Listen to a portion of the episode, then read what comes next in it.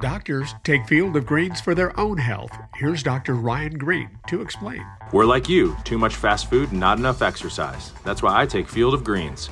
The fruits and vegetables in Field of Greens support my heart, lungs, kidneys, and metabolism for weight loss. And Field of Greens promises your doctor will notice your improved health or your money back. Get 15% off with promo code HEALTH at fieldofgreens.com. That's promo code HEALTH at fieldofgreens.com. Product is not intended to diagnose, treat, cure, or prevent any disease.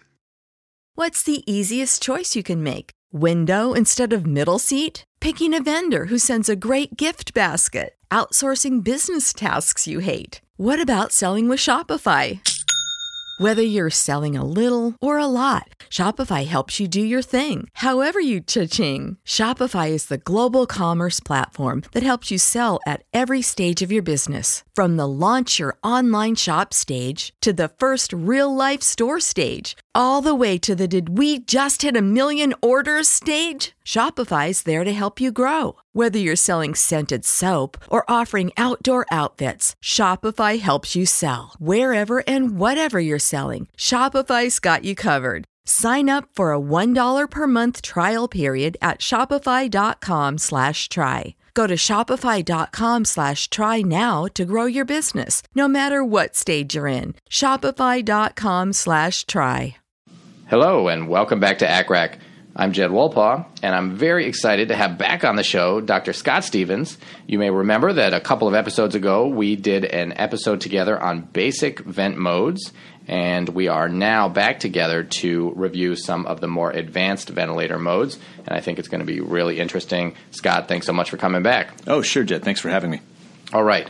So we're going to go over, as I said, some of the kind of more complicated advanced vent modes.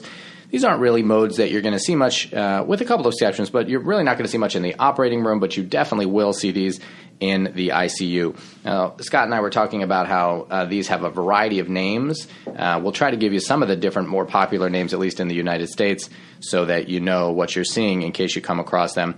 We'll go through some modes. We'll talk about a little bit when you might use one of these modes and what some of the advantages are.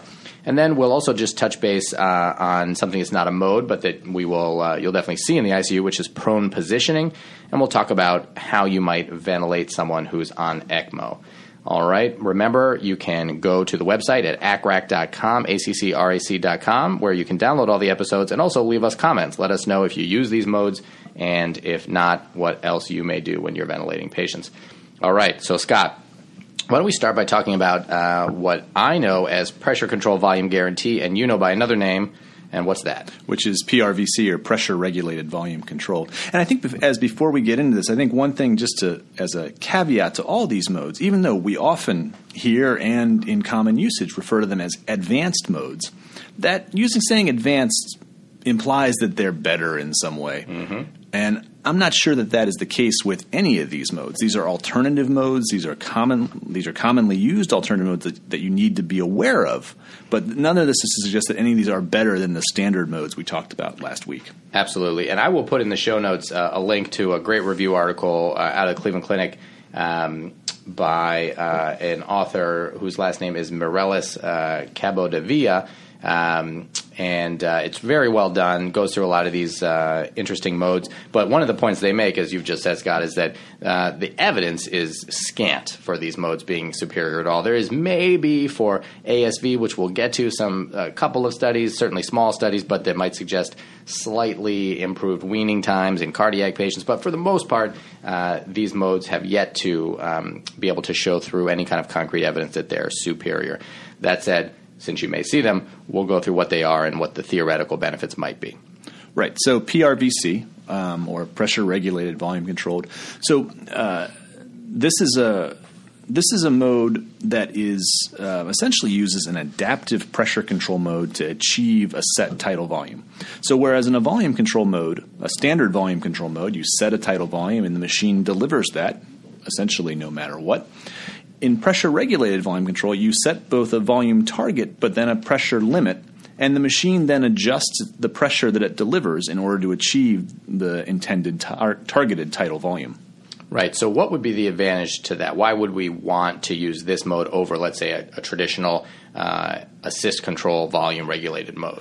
Right. So, the, I think that I'm not sure there is any clear advantage to using it. I think the biggest reason that people do like to use it is in the setting of high peak pressures. So, on a traditional volume cycled mode, um, if you've got a lot of airway, airway resistance, um, that may result when you give a volume in a given flow uh, at a very high inspiratory airway peak pressure with and you know the the downsides of that are debatable but if you want to avoid that you could use a PRVC mode and then you know the machine will not exceed whatever you set the pressure limit um, as. And then it will maintain whatever pressure you it needs to give for as long as it needs to give it to give you your targeted tidal volume. Right. Now this mode uh, as you mentioned also known as uh, adaptive pressure control uh, I believe is uh, we think of it's called or that name has adaptive in it because, as you said, it's going to adapt the pressure that it gives to achieve the volume that you've asked it to achieve. That's right. Now, this would also allow it, in a way, to function as a weaning mode. Is that right? You could use it as that. I think it's relatively rare to use it as that, but theoretically, because it's giving whatever pressure it needs to achieve a volume, if the person ends up doing more work on their own and it needs less pressure to give it, um, then it could be used as a weaning mode. I think most of the time people use it when. Um, uh, when uh, the peak pressure alarm just keeps alarming. And this is one way to get the peak pressure alarm to not alarm because you will not exceed whatever your peak pressure, pressure threshold is. Yeah, absolutely. And this is one of the modes that is found in the operating room. Often, uh, the newer ventilators will actually just default to this. And so, again, not that there's any reason you couldn't use AC uh, or SIMV, as we discussed those two modes in the last podcast on basic vent modes, but uh, some of the newer ventilators that have PRVC or PCVG will just default to it, and so often we end up using it only because we don't change it. There's probably no disadvantage. Would you agree with that? I think that's right. I think there's no. I don't think there's any disadvantage to using this mode. I suppose the one theoretical disadvantage is in the person who has, who you have dramatically underestimated the severity of their lung disease, and they are very non-compliant and have a lot of airway resistance. Um, you, it, it may conceivably be possible that given whatever pressure threshold you set, that you can't actually get the tidal volume that you want, and so you can hypoventilate the patient. That's right. So much like pressure control, where you don't know your minute ventilation, uh, if you've set the uh, target or the limit of pressure too low, you may not get the minute ventilation you want. That's right. Great. All right, and some other names uh, for this mode, in case you're out there wondering what uh, you're looking at, you might see autoflow, uh, adaptive pressure ventilation, volume control plus, and volume targeted pressure control. So those are all different names for the same uh, mode that we're talking about now. Um, and again, uh, in terms of evidence, Scott, would you agree? Not not a whole lot out there. Yeah, there really isn't. I think I think there is this mistaken notion that because it is quote pressure regulated, that it is safer. Uh, that really isn't the case. Um, I mean, high pressures are injurious, but there are other ways to limit pressure. Um, so I, I, don't I don't use PRVC terribly much myself, but it is a mode, as you said, it's a very commonly used mode. You should know about it and know how to use it. Absolutely. And so the settings for this we already said, but let's just go over. Um, you're going to set the uh, maximum pressure that Correct. you want, that will be allowed. You're Correct. going to set the tidal volume that you would like the machine to achieve, but it's not guaranteed because the pressure may not allow it to get there. That's right. It's a targeted tidal volume. You're going to set PEEP and FiO2, Mm-hmm. and anything else? A respiratory rate. and a respiratory rate. Yeah. Right. And so, great, that's a good segue because uh, setting that respiratory rate is what's going to differentiate this mode uh, and the next mode that we'll touch base on, which is very similar, and that's volume support. Right. So, and I think that really is the big differentiation. So, volume support, whereas pressure support, as we talked about before, you prescribe a given inspiratory pressure and it raises the machine raises the pressure in the circuit to that pressure with each breath. With volume support, the machine will raise the pressure whatever it needs to make sure the patient gets whatever volume you set for them. As you said, there's no respiratory rate, so there, um, if the patient doesn't make any effort, it's not going to give a breath. Um, but this is a way I think of sometimes I have found that patients are more comfortable on volume support than on pressure support, and I don't have a good physiologic explanation for that. It's also a way potentially to mandate um, some degree of minute ventilation. Since you're not setting a respirator, you really don't have full control over minute ventilation.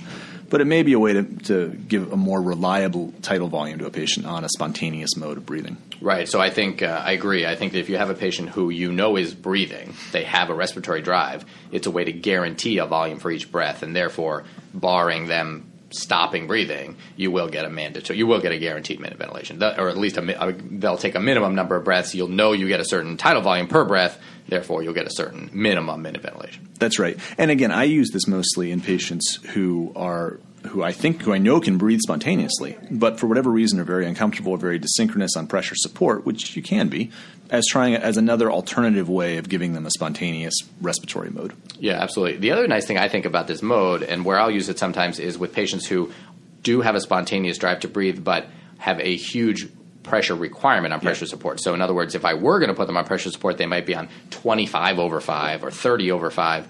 And so, uh, and or they're also have some dynamic changes in their amount of pressure they need or their effort they're putting forth. And so, rather than adjusting their pressure support constantly, putting them on volume support, the pressure will adjust itself. That's right. I think the one thing you need to be careful about doing that, and I agree, I use it in that in that setting too, but is to make sure that the reason that they're not u- needing such high levels of pressure support is because their lungs are very injured. You could get because this doesn't allow you to really measure a plateau pressure. You could uh, you could conceivably get very high transpulmonary pressures on a volume on a large volume volume support mode. Yep, absolutely. So certainly not a good mode for someone with ARDS as right. the cause of their low compliance.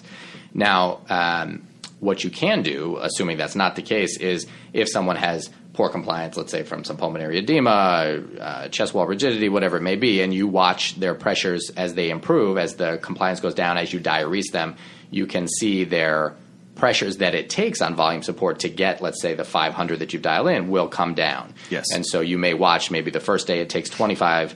Uh, you're watching the peak pressures, they're 25 two days later you've taken five liters of fluid off and now it only takes 15 and then maybe you say oh let's flip them to pressure support 15 over 5 and then go down from there. Yes. Yes. Great. So the things you're going to set on volume support are an FiO2 a PEEP and a an amount of volume that you want per breath. A targeted tidal volume, yeah. Uh, you are not setting a respiratory rate. That's the big difference between this and the first mode we talked about, the uh, adaptive pressure control. Um, but you are uh, letting the patient set the respiratory rate. That's right. And you don't typically actually set a. Um, you do in that you usually set a peak pressure alarm on the ventilator, but you know, unlike PRVC, you don't usually set a peak pressure limit on the ventilator, a separate peak pressure limit other than the alarm on the ventilator. Right. And then we should say that one potential downside to this mode is that a patient with a high uh, drive to breathe. So, for example, uh, a patient maybe with a severe metabolic acidosis who's really trying to breathe their uh, their CO2 down because of the metabolic acidosis, and they have a huge drive. The machine on volume support will sense that as the patient not needing much support, and so will since the patient's pulling really hard, the machine won't give them much help at all because they're going to achieve the targeted tidal volume on their own. But therefore, that patient may really tire out. That's right. That's right. All right. So let's move on and talk about um, PAV, PAV, and what what does PAV stand for? Right. So proportional assist ventilation, or PAV. Essentially, this is a way of um, attempting to match the level of support that the ventilator gives with the amount of effort that the patient makes. So essentially, if a patient um, it makes a respiratory effort, the machine will then give some pressure support. If the person continues to make respiratory effort, it will give more support. Um, whereas if they if they are satisfied with the level of support that the ventilator is giving, it will stop. Um, and this is thought to be a way to, of making it of making the machine just more comfortable um, for the person because it will uh, it will give you the amount of pressure in proportion to how much you actually need or desire. And so, exactly. So this, I believe, was invented as as a way to try to improve synchrony and comfort on the vent. That's right. That's right. And so, what does the clinician set in PAV? So you set a PAV is a little challenging because the parameter you set uh, you set a essentially a proportional assist number. Yeah, I think it's the percentage. That's right of the work of breathing. Right, and I will confess I don't really understand exactly how the ventilator derives that, but you set a PAV percentage, and then theoretically it attempts to accommodate that degree of percent of the work of breathing. Right, that's my understanding too. I believe the machine, through a algorithm of some kind, obviously, calculates the work of breathing, and then based on the percent you've said, it says, okay, if this is the work of breathing, I will support this percentage, let's say 75% of that work of breathing. Now, if the work of breathing decreases, in other words, so let's use the same example we used before, you're diuresing the patient. They have now less pulmonary edema, therefore, they have better lung compliance, therefore, they have less work of breathing. The work of breathing has now gone down, so 75% of a lower number, the machine will give less support than That's it right. was giving. Uh-huh. That's right. So this is a way to actually give a instead of let's say if you were doing pressure support of 15 over 5 the machine will give 15 centimeters of water of pressure no matter how much the patient needs or wants or pulls in pav the machine will decrease its support as the patient improves That's right. That's right. And um, I, I, I have not used PAV a tremendous amount. Um, I have not personally seen a huge advantage to using it. Now that may just be personal unfamiliarity with the with the mode. Um, but I, again, you know, there's there are very there are very few data to support its use. There are some data in the um, in the postoperative weaning of surgical patients, but it, it is it is weak data at best.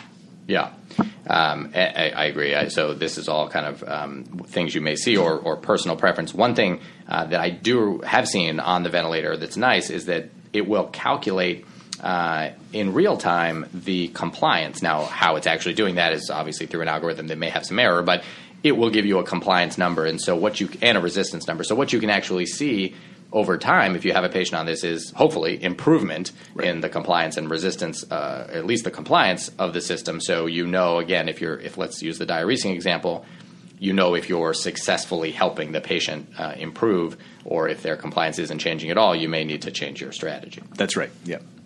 Uh, now, so I'm just looking here. Things that you're, other things that you're going to enter uh, in this mode. So you're going to enter the type of tube you have, so endotracheal or tracheostomy tube, uh, the size of the tube, because obviously that's going to play into the work of breathing. Is going to be the resistance based on the length and diameter of the tube.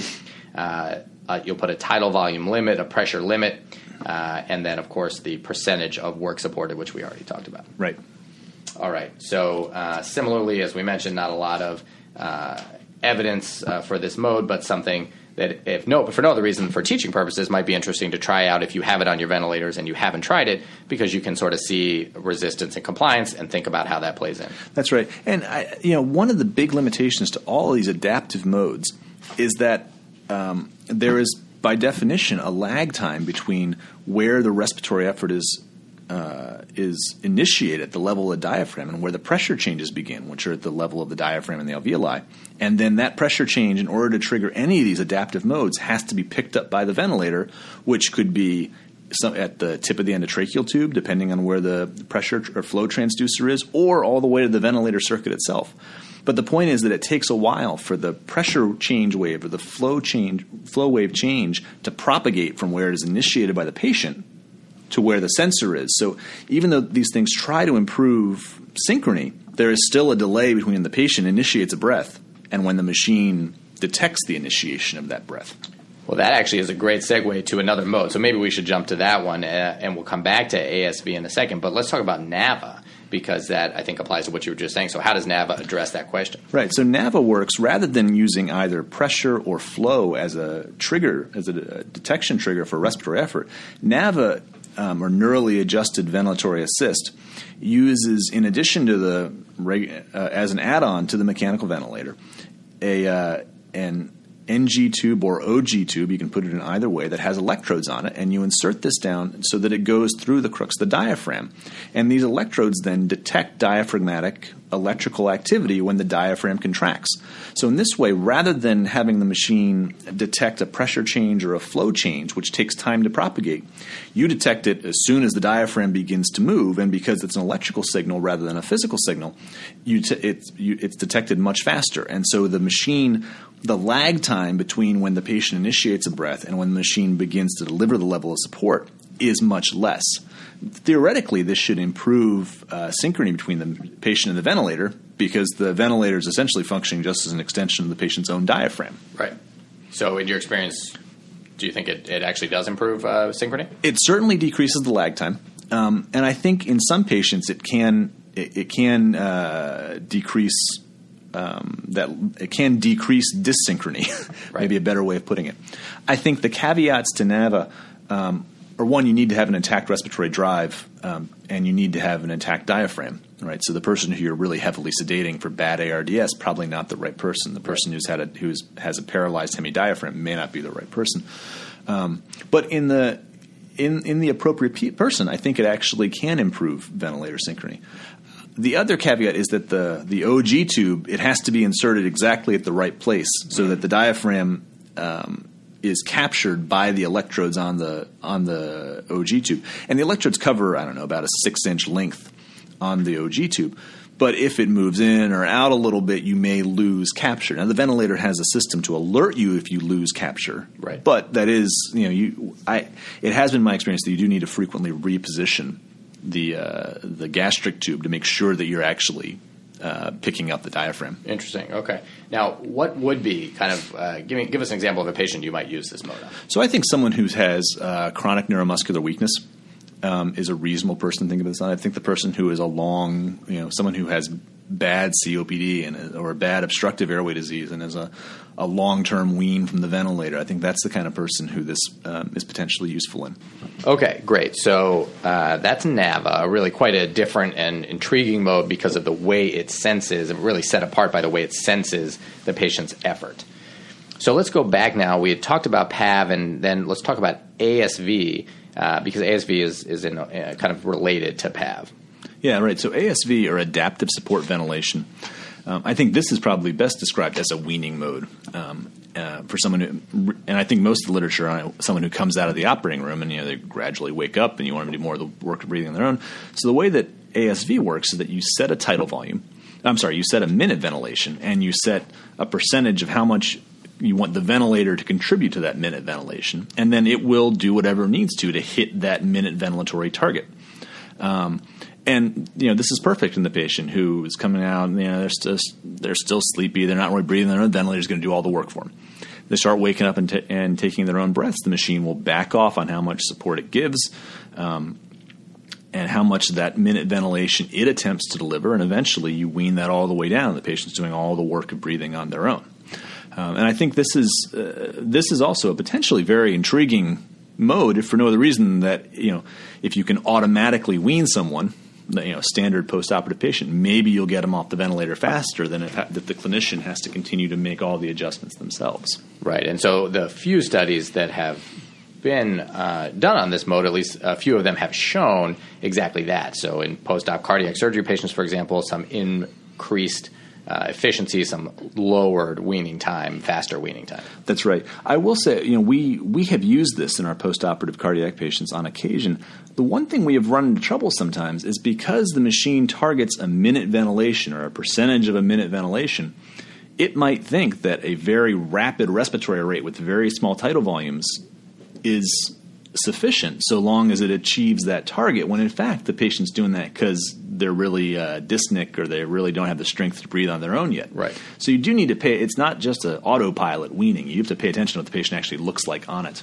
Right. And so the way this works is the machine will calculate the what it thinks is the best respiratory rate and tidal volume based on the patient's mechanics. So it is also like PAV measuring compliance and resistance and deciding based on this patient and the, the you'll put in the patient's height, weight, uh, gender, uh, FiO2 PEEP, and then the percentage of minute ventilation you want. But based on the height, the weight, and then the the compliance and resistance that it's measuring, it's going to say, okay, here's the ideal respiratory rate and tidal volume. That's right. That's right.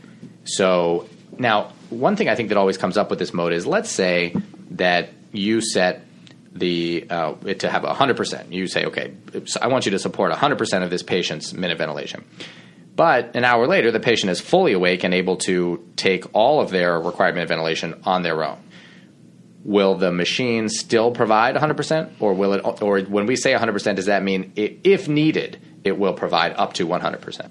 Yes, that's a great question. It's the the answer is the if needed. That if the patient is able to maintain their minute ventilation on their own, the machine will let them do that. But if uh, Um, if, the patient then drops off again, then the, the, machine will kick back up into support and get them back to the target area. Right, and then if you're looking at the machine with a patient on ASV, what's nice is that there's this kind of set of parameters down in the lower right hand corner of the screen. And the machine will basically, and those things are things like what's got, there's a percentage of spontaneous breaths, um, what else is on there? Uh, the minute ventilation itself, um, the size, the spontaneous breaths. I mean, there's a there's a reasonable amount of data there that help you determine whether you're adequately ventilating the patient. Right, and it's got these little bars, and so what happens is if the patient is meeting extubation requirements in each of those categories. So, for example, obviously you'd want them to be taking all their breaths spontaneously if they're going to be extubated. Then that bar will be white. It'll be down in the in the, in the zone, extubation yeah. zone. Um, and if they have all of the bars for all the parameters in the extubation zone, then it'll start counting for you. So you can look at the vent and maybe it'll say 18 minutes. The patient has been extubatable for 18 minutes. Obviously, you're going to want to use your clinical judgment there in addition to trusting the machine, but it does give you a nice idea that according to the machine, they're meeting extubation criteria. That's right. That's right. And I think I, I think there is some value. There is potentially some value in these modes in the uncomplicated patient with no lung disease who you're just waking up postoperatively.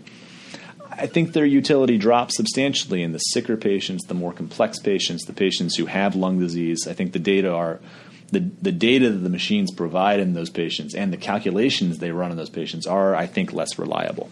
Absolutely. And so another important thing to, to keep in mind here is that the machine is calculating the minute ventilate what minute ventilation should be based on ideal weight and based on the calculated dead space based on the patient's height and weight it is has no idea if the patient is septic or on CVVH or anything, and so uh, a septic patient obviously is going to have a to need a higher minute ventilation than a uh, just a typical post-op patient. That's right. Or it has no idea of what the patient's actual dead space ventilation is in the uh, you know patient with bad uh, emphysematous lung disease um, or bad obstructive lung disease. So I mean, but I, I think there's a real role for understanding these modes how much that translates into clinical utility, I think, is another question entirely. Absolutely. So, if you are going to use ASV, what you want to do is take a look, and the instruction manual will tell you, for example, with a septic patient, to start off, you would want to start off at something like 120% of support, meaning that the machine will support 120% of what it thinks the minute ventilation should be because you have to take into account on your own for that septic patient. As they improve and are less septic and doing more work on their own, you can turn down that percent. All right. Anything else for ASV that you think is important? No, I don't. I know. I think we've hit the high points of it. Great. All right. So, uh, how about APRV? What does that stand for? Right. So, airway pressure release ventilation, APRV, um, also known on some ventilators as bilevel. I think really technically the only ventilator that can do APRV are the Draegers. Mm-hmm. This is a this is um, and it's an interesting mode because it combines both bi- both a bilevel pressure support ventilation with inverse ratio ventilation. So rather than so a conventional vent, on a conventional ventilator mode, you're only at an inspiratory pressure or a high pressure for a relatively small portion of the respiratory cycle, and most of the time you're spent in the expiratory phase with a lower pressure. APRV turns this around where you are sustained at a high pressure, and then intermittently it decompresses or drops the pressure um, down to a very to a very low or even zero pressure, and this is when and then immediately raises it back up to your high pressure. Um, and exhalation occurs and CO2 removal occurs during those periodic decompressions. Right. And so you might, for example, in a typical patient, have a one to three, uh, at least one to two, if not one to three, where you're spending twice or three times as much time exhaling as you are inhaling, or in other words, you are spending two or three times as much time at your low pressure, which in a conventional setting is PEEP, right? That's right. going to be your low pressure, right. as compared to your high pressure, which is would be whatever your inspiratory pressure on pressure control or whatever the pressure you reach on a volume control when you're putting in your volume. That's right. And the the thing about real APRV is that the machine has valves in it that allow you to spontaneously breathe throughout the entire cycle. So you can take spontaneous breaths at the high pressure you could take spontaneous breaths in the low pressure. In practice, you're really only taking spontaneous breaths at the high pressure because the time at that low pressure is so small that there's right. not a whole lot of time right. to fit a breath in there. Exactly. So while you might be at one to two or one to three in a typical mode, here you are typically at something like four to one. That's right. That's right. And so it's it's both inverse and and you're spending a much more time uh, at a high level. Now, people will say, I don't know, tell me what your experience has got that because you can breathe at any point in the cycle, it may be more comfortable for patients. That's right. I mean, it, it, it is a mode which is impossible to be asynchronous with because you can breathe whenever you want to throughout the cycle, um, and you know that that may be an advantage. Uh, I'm not. I, I, don't know that it is. There are really very few data to support the use of APRV, um, though it's become a very popular mode. Um, but there may be something to that. And what what uh, kind of um, scenario is it popular in? Right. So I think the most commonly used. So true APRV aficionados will say it can be used in any lung disease. Um, I think the most commonly used indication for it, though, is, is, is in ARDS, and particularly, I think most commonly um, although we do not use it for this indication uh, in really bad ARDS or really severe ARDS. And the notion is because you're spending so much time at that high level of of uh, pressure that you really recruit the lung and maximally utilize um, lung volume rather than just ventilating a tiny portion of the lung. Um, it is all because the pressure is relatively constant apart from these periodic uh, decompressions you also get a very you get not only a very uniform inflation, at least in theory, but you don't get the tidal inflation, hyperinflation, hypoinflation that is thought to be injurious to lungs. Now, all of this is theory. There are very, as I said, there are no data um, uh, comparing APRV to conventional mechanical ventilation in severe ARDS my experience has been it, APRV will reliably improve oxygenation because you will get recruitment on these very high airway pressures. But I, I, don't know that it's a better form of ventilating an ARDS patient. I, I don't personally think it is, but that is my own opinion. There are plenty of people who think it is. Sure. And so some people are going to be out there thinking, wait a minute, wait a minute, wait a minute. You just said you spend all this time at high pressure, and I've always been taught pressure is bad in ARDS. So why is this not clearly bad? That's right. So what the things that are thought to be injurious in ARDS. One is um, one is certainly pressure, meaning that you're hyperinflating and over distending the lung, but also the rapid cycling between high pressures and low pressures. The shear stress that you develop there is thought to be injurious. Another thing that's thought to be injurious are the lungs closing during the expiratory phase and becoming atelectatic, so-called atelectotrauma. This rapid closing and opening of the lungs is thought to be injurious as well. APRV tries to avoid that by keeping by attempting to keep all of the airways, all of the alveoli open all of the time, so you don't get that shear stress of repeated opening, closing, opening, closing. Um, so, would you say that the short amount of time at a lower pressure doesn't give time for the alveoli to close? Is that, that, that is that is the notion, and um, the, uh, a lot of the people who have done some some animal model work on this say that really the only volume you drain during those short decompressions, which are very short, like only about a second long, is really only large airway volume or tracheal mm. bronchial volume. It's not actually you don't act, there's not actually time enough to drain the alveoli. Yeah. Now I, I don't actually know if that's true or not, um, but that is at least the theory. Yeah. Great. Okay. So things you set on APRV uh, are you're going to set a, a, high, a P high, so the pressure at the at the high level where you're going to spend most of your time. That's right. A P low, that's right, which would be the equivalent of a PEEP at a normal mode, right? It's what the pressure is going to be when you do drop down briefly. That, that's true. Although many people will say you should set the P low to zero, and you never because of the time constant of emptying the lungs, you never actually hit that pressure of zero. But okay. many people will actually set that P low to zero. Okay, so you're going to set AP low, which sounds like normally you're going to set it zero a P high at whatever you're going to be. What, what would be a normal P high that you uh, start with? Anywhere from 25 to 35 centimeters of water would be probably a starting. On the lower end, that would be starting, but would be a reasonable P high to use. Great, and then you're going to set a T high and a T low, right? So the T high being the the time you'll spend at the high pressure, and the T low the time you'll spend at the low pressure. That's right, and this translates obviously to the to your inspiratory expiratory ratio. Right. And so, what would you start with for a T high, T low? Uh, you know, a reasonable T high might be anywhere. It might be four seconds, and a T low of one second. Some okay. people might do longer, like six seconds and one second. Um, some people might do longer than that. right. Okay. So you know, you start and you adjust. And what would so you know this is going to be very new for a lot of people when you're doing a regular mode of ventilation and you let's say you're doing SIMV or you're doing AC you look and you get a blood gas and you see that the patient is hypercarbic, so you turn up the respiratory rate. So you're going to adjust your respiratory rate and or tidal volume based on based on your carbon dioxide levels, and you're going to adjust your oxygenation, obviously your oxygen based on your oxygenation. What about an APRV? What would make you say, "Oh, I need to change a mode. Uh, I need to change a setting"? All right, so it, it gets a little trickier in APRV, um, and I think it, it, it is not as immediately intuitive uh, how you would manipulate the controls. For someone who is, in general, if someone is more hypoxemic, you would use you would put the the airway pressure even higher. Um, if someone is hypercarbic, probably you want more frequent decompressions to make sure you're actually eliminating gas and getting fresh gas. Um, and this gets into another another point that is worth thinking of is that not all carbon dioxide transfer is due to bulk transport of gas. There is some diffusion, and so even if you're not actually emptying all the alveoli, if you're just replacing the gas in the trachea and the, and the airways with fresh gas that doesn't have any carbon dioxide in it, you will get some diffusive clearance of um, carbon dioxide from the alveoli. Okay, so you're still going to adjust based on your carbon dioxide levels, but it sounds like the adjustment you might make would be increasing the frequency of of your P low. That's right. Would you increase the T low, or would that kind of be counterintuitive because you're going to end up with more atelectasis? That tends to be counterproductive. Um, it, it is true that at a at a longer T low, you will get rid of more bulk gas.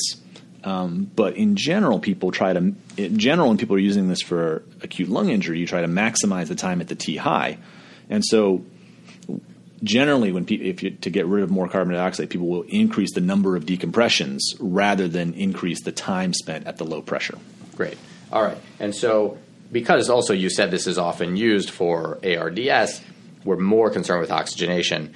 Often we'll let these patients' CO2 rise quite quite high to protect the lungs, and so it may be that we don't do anything uh, with a patient who's hypercarbic with a PCO2 of 60 or 70. That's right. That's right. As long as their pH is within a reasonable range, yeah. Right. Okay. Great. Anything else for APRV that you think we should talk about? No, I think the thing to be that to uh, to emphasize about APRV is that it, it, it is not a proven mode of mechanical ventilation. I mean, it may be someone may do the stu- do a study that shows that it is superior to conventional mechanical ventilation in, in severe hypoxemic respiratory failure, but for now, those data do not exist, and Right. so uh, I personally do not use APRV very frequently. Great. So let's go from there and say that you've got a patient with severe ARDS. Some you've tried your regular uh, volume control ventilation. Um, you're on a high level of PEEP. You've got uh, a fair amount of. Um, uh, you're at 100% FiO2, and you're still hypoxemic. So some people might try APRV. You don't. You're not uh, as big of a fan, so you're not going to do that. What What would you do for this patient? Right. So I think the things that I tend to do for a patient who is severely hypoxemic um, are in sequence: uh, neuromuscular blockade and then prone positioning. And what What do you use for your neuromuscular blockade? So typically we use vecuronium. Um, the data are with cisatracurium, Yep. but there aren't any real re- there aren't any there's not a real reason to think that it's a uh, a drug specific specific effect rather than just an overall effect of neuromuscular blockade. Okay. Um, I typically do use my threshold of a, a P to F ratio, a partial pressure of oxygen to FiO2 ratio of less than 150 is my threshold for thinking about um, neuromuscular blockade. Uh, and if you if I can get away with doing it in bolus dosing rather than a continuous infusion, I will do that. Um, but if you have to do a continuous infusion, that's okay too. And I typically paralyze people before I think about proning them mostly because in some sense it is easier and it is faster. So Yeah. if you really are, you know, if you're up against a wall and you really need to get control of someone quickly, it is faster to paralyze them. But it is also a lot easier to prone a paralyzed person than a non-paralyzed Absolutely. person. And so, just to put this in context, when when Scott says that he will use a P to F ratio of fifty, that 150. Well, of one hundred and fifty, sorry, of one hundred and fifty, you're talking about somebody who uh, has a PaO2 of 150 on 100% oxygen, or you know worse than 150, so anywhere from 150 on down, which is an A-a gradient of about 450 to 500. That's right. These are patients with very significantly impaired oxygenation. Um, but I think there are a lot. You know, there are a, there are a lot of patients. I think we underdiagnose hypoxemic respiratory failure to this extent, mostly because you know the easy math is to do take the P to PaO2 and divide it by 1.0, right? Right. 100% oxygen. But you know, you could have a P to F of uh, of less than 150 if your PO2 is 70 on 50% oxygen. Right. That's a PO2 of less than 150. So uh, there are, uh, I think there probably are a lot of patients that we we don't necessarily recognize how severely impaired their oxygenation is. I think that's absolutely right. So one one lesson from this going forward for people out there is is think about it. If you've got someone, you should be thinking that a normal person on fifty percent FiO2 should have a PaO2 of above 300. So if it's 70, if it's 80, if it's even 150, they're they have some serious lung issues going on. That's right, and I- and I will say too, just to emphasize that using both either you know, either neuromuscular blockade or prone these are in patients with ARDS, right? So the person who is transiently hypoxemic because they've got a mucus plug, Right. Not the person you want to paralyze unless there's some other reason to do it. Absolutely. I mean, these are patients who have diffuse lung injury. Um, uh, diffuse bilateral infiltrates, less than seven days, an acute uh, insult. I mean, you know, there is a, this is a specific subset of patients. Absolutely. So that's a really important point. We're not. We, we don't want people going out there paralyzing and proning someone because they, in, in, for an instant, drop down uh, to a low PDEF ratio. That's right. So we've got someone with severe ARDS, PDEF ratio below 150. We've now paralyzed them. They're still hypoxemic. So now you're going to prone them. Right. So then usually my next if, if they don't get better in about you know it depends on the severe on the degree of severity of their uh, oxygen impairment. Um, but in general, if they don't get better within about six hours after neuromuscular blockade, you know, me, and by better meaning their PDF has gotten better to the point where I've been able to come down on the ventilator settings, or their their plateau pressure has dropped, all these different injurious things, then the next step would be, in my mind, is putting them in prone position. Okay.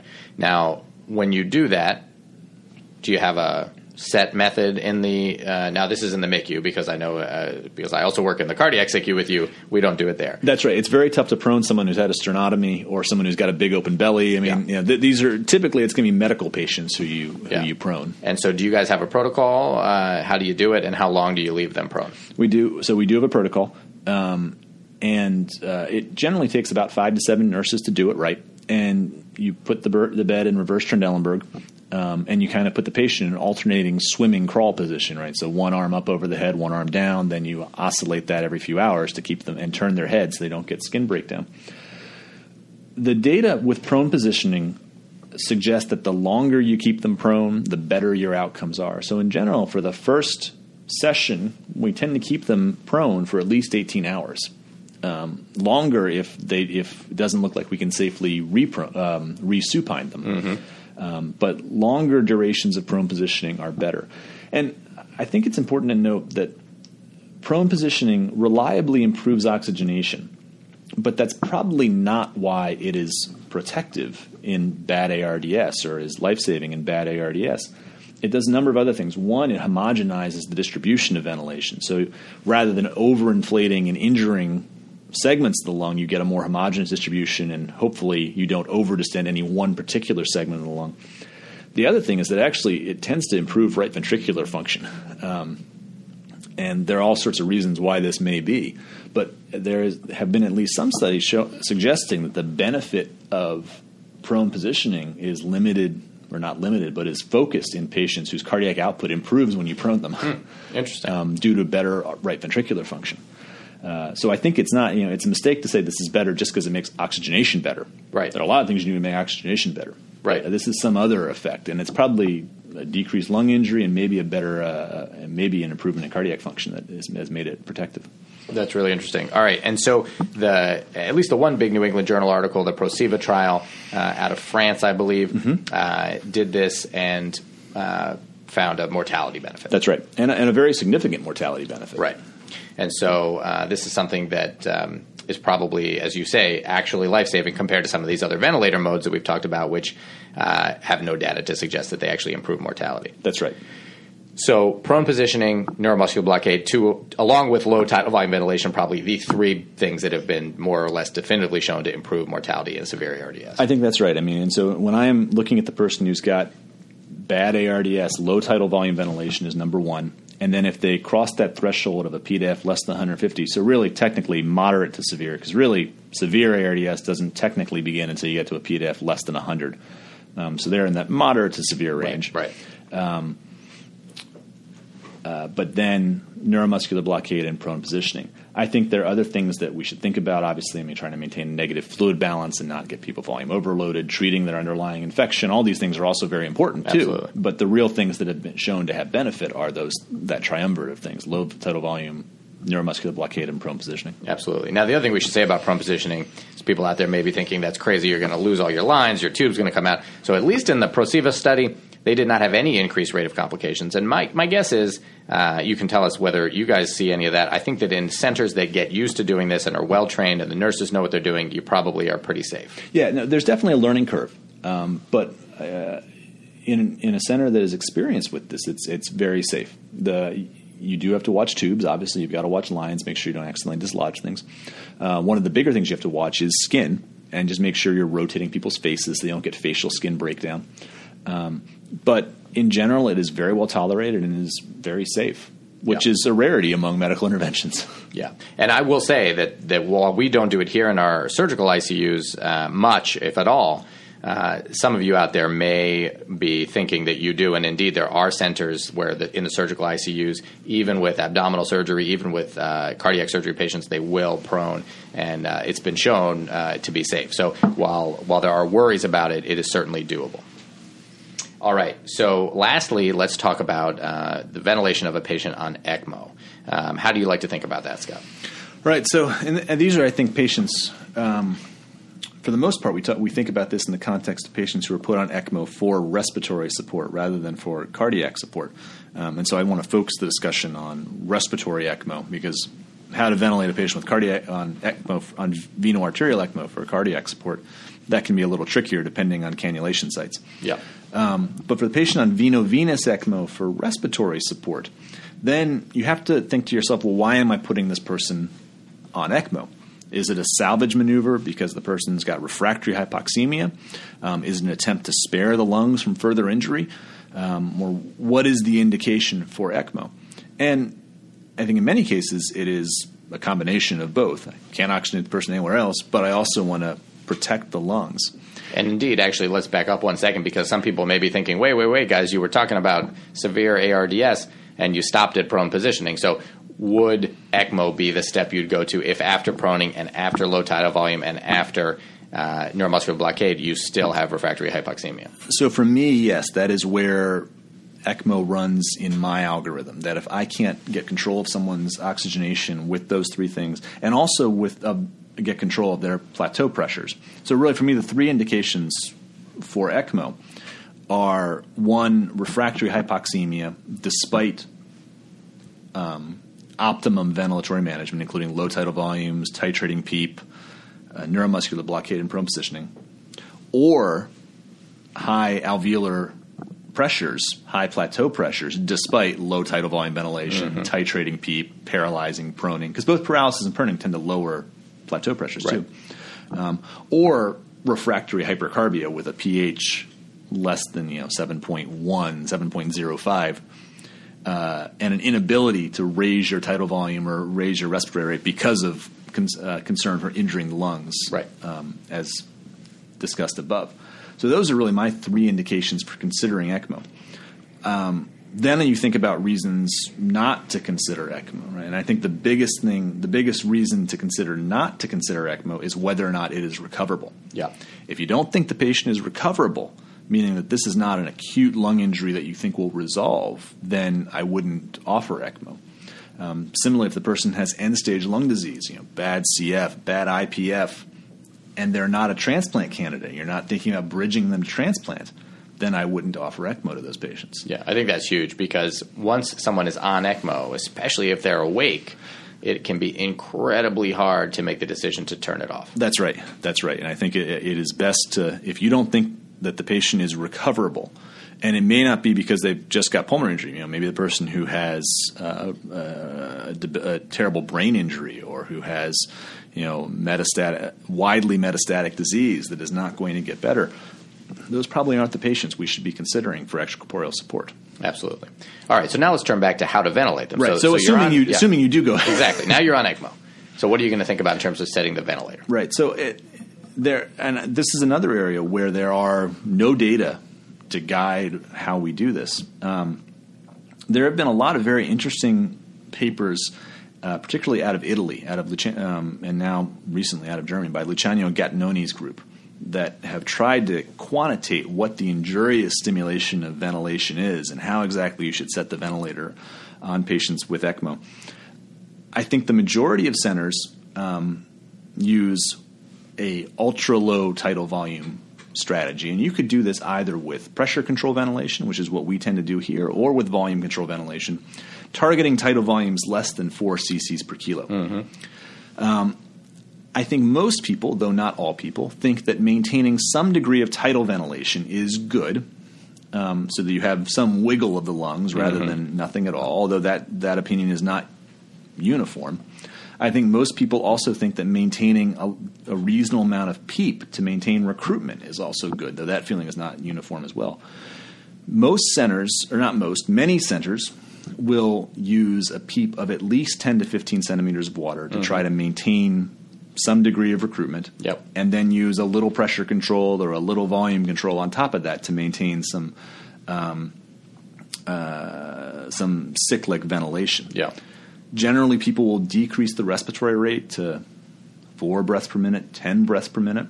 Um, again, just to maintain some cyclic ventilation. And the ECMO circuit really does most of the work as far as get rid, getting rid of CO2. Right, right. So, and that's the key for people who maybe aren't familiar with ECMO is that, and we're not, we certainly could do a whole podcast, and maybe we will at another point on ECMO. But the the key here is that the ECMO circuit ideally is both doing the oxygenation and the ventilation. So the movement, the use of the ventilator, for the most part, as Scott said, is to keep the lungs moving, keep them somewhat inflated, uh, but certainly not necessary. And indeed, there are some centers, as you alluded to, Columbia, I know, is one, where they're working towards extubation for people on ECMO, if at all possible, meaning there may not be any movement of the lungs or only whatever spontaneous movement the patient can generate. And uh, all of the oxygenation and ventilation is done by the circuit. So, uh, as you say, not a lot of data, certainly a lot of debate over what the best way to do this is.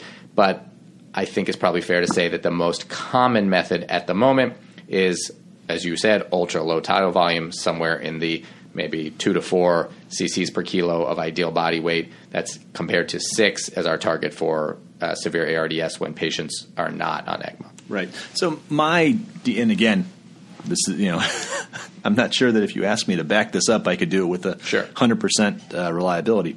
My typical approach is to use pressure control at a rate of something less than ten, an inspiratory pressure of ten, and a PEEP of ten to fifteen, and then see where that gets me. How about your FiO2? So FiO2, um, you know, traditionally we have dropped this as quickly as we can to, you know, forty percent, thirty percent, even twenty-one percent to try to avoid hyperoxic injury.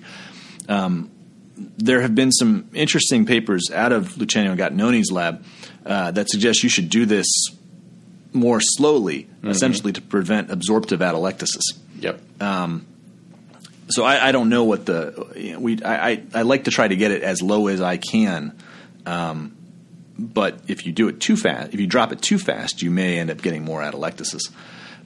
In a lot of patients with really bad ARDS, you actually sometimes need some degree of ventilatory support in addition to veno-venous ECMO in order to maintain systemic oxygenation. So, I think a, a, a good rule of thumb is to take what you can get.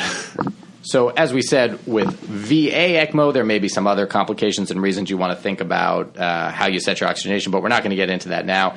Um, Scott, this has been great. Anything else you think we need to cover in terms of uh, what we've talked about today? No, I think this has been a really good discussion of these alternative ventilatory modes. Um, and I think that's the important thing to remember. These are alternative ventilatory, ventilatory modes. They're not superior ventilatory modes. Well said. Absolutely. Uh, and Scott, thanks so much for coming back on the show. We'll be uh, thinking about some other opportunities to have you back. We may uh, we could think about doing something on ECMO. We could think about doing something on um, really getting digging into ARDS. But we'll talk about all of that. We may also get together to do some more basic uh, critical care uh, podcasts as well. So thanks so much. It's always a pleasure. Thanks for having me. All right, that's all for today. This was a long one, but I think we covered some really great ground, and I hope this was useful for everyone. Remember, check out the website, acrac.com, accrac.com. You can leave comments there. This should be ripe for comments. Let us know what modes you use the most and what you like to use them for. Uh, if you are aware of some evidence for any of these modes, we'd love to hear about that too. And there you can, of course, uh, join the mailing list in the upper right hand corner of the website. Download all the episodes. You can also get them on iTunes. And you can always email me if you'd like, acrac at accrac.com, accrac at accrac.com. All right. For the ACCRAC podcast and Dr. Scott Stevens, I'm Jed Wolpaw. Remember, what you're doing out there every day is really important and valued. Everybody in your crew identifies as either Big Mac Burger, McNuggets, or McCrispy Sandwich, but you're the filet fish Sandwich all day. That crispy fish, that savory tartar sauce, that melty cheese, that pillowy bun. Yeah, you get it every time. And if you love the filet of fish, right now you can catch two of the classics you love for just $6. Limited time only. Price and participation may vary. Cannot be combined with any other offer. Single item at regular price. Ba da ba ba ba.